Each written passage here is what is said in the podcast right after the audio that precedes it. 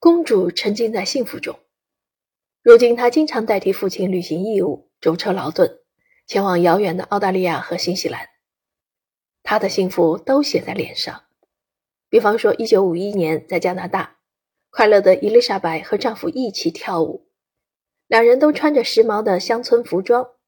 菲利普打扮成伐木工，身着大格子衬衫，而他的妻子则兴奋地与他一起跳起了广场舞。巴尔莫勒尔的夏天，人们在城堡里举行舞会，气氛尤其热烈。伊丽莎白玩得很尽兴。在完成未来王位继承人应有的义务之后，她总是这么自如随性。在婚后，她的丈夫很快被调动至马耳他，在那里，伊丽莎白是一名海军军官的妻子，也是家中的女主人。她经常接待海军的妻子们，大家对公主的印象很一致。公主擅长招待宾客，她成为女王以后也一直保持这一优点。很快，她成为一名母亲。一九四八年十一月十四日，她生下了查尔斯王子。一九五零年八月十五日，安妮公主出生。不过，有时伊丽莎白会在公共场合偶尔发挥一下独特的英式幽默感。比方说，在一次盛大的晚宴上，一名笨拙的工会积极分子没有好好用叉子，不幸让一块白薯掉在地上。这位客人显然不想让大家注意到，于是极力将软塌塌的白薯往椅子底下踢。伊丽莎白向他报以温柔的微笑，说道：“人生有时真是艰难呐，不是吗？”令人伤心的是，乔治六世的身体每况愈下。国王的亲人们，尤其是伊丽莎白，清楚的知道。自己的父亲是如何艰难的度过战争年代，如何夜以继日的工作，在七千公里的距离间往返奔波。他抽很多烟，与他的三方敌人持续斗争着。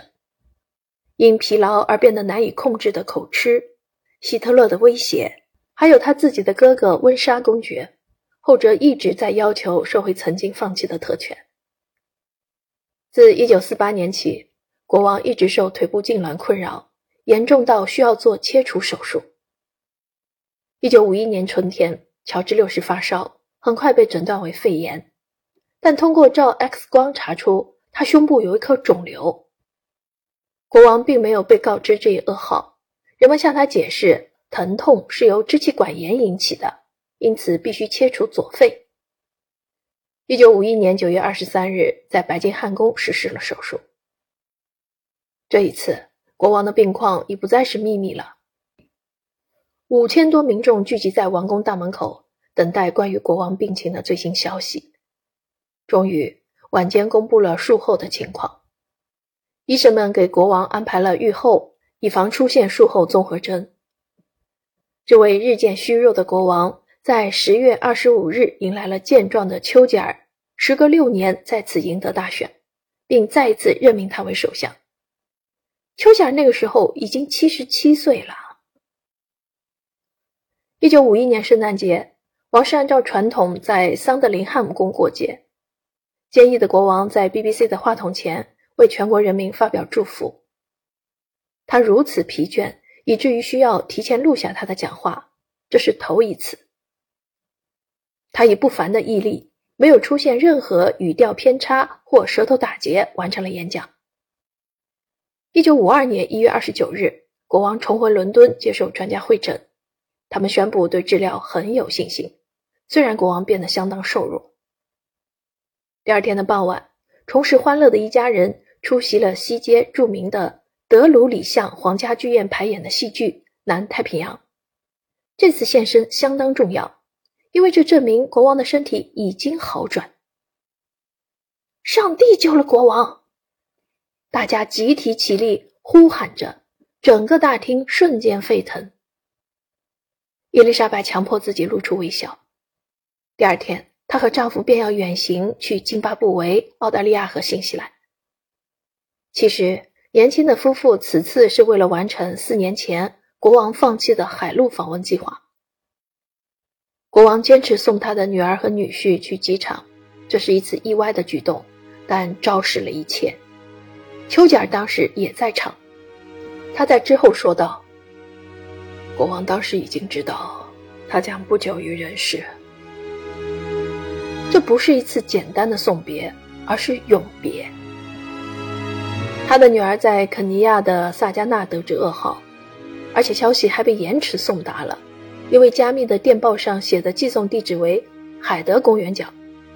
可是邮寄部门将这个地方与伦敦著名的同名地点搞混淆了。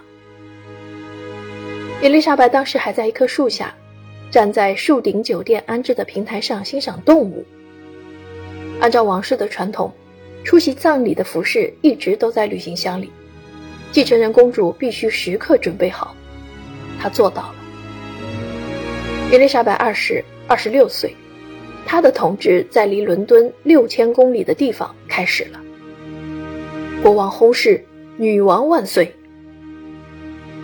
她的母亲沮丧消沉，无法掩饰自己的悲伤。如果不是国王的兄弟爱德华八世那么不负责任的退位，她的丈夫或许如今还活着。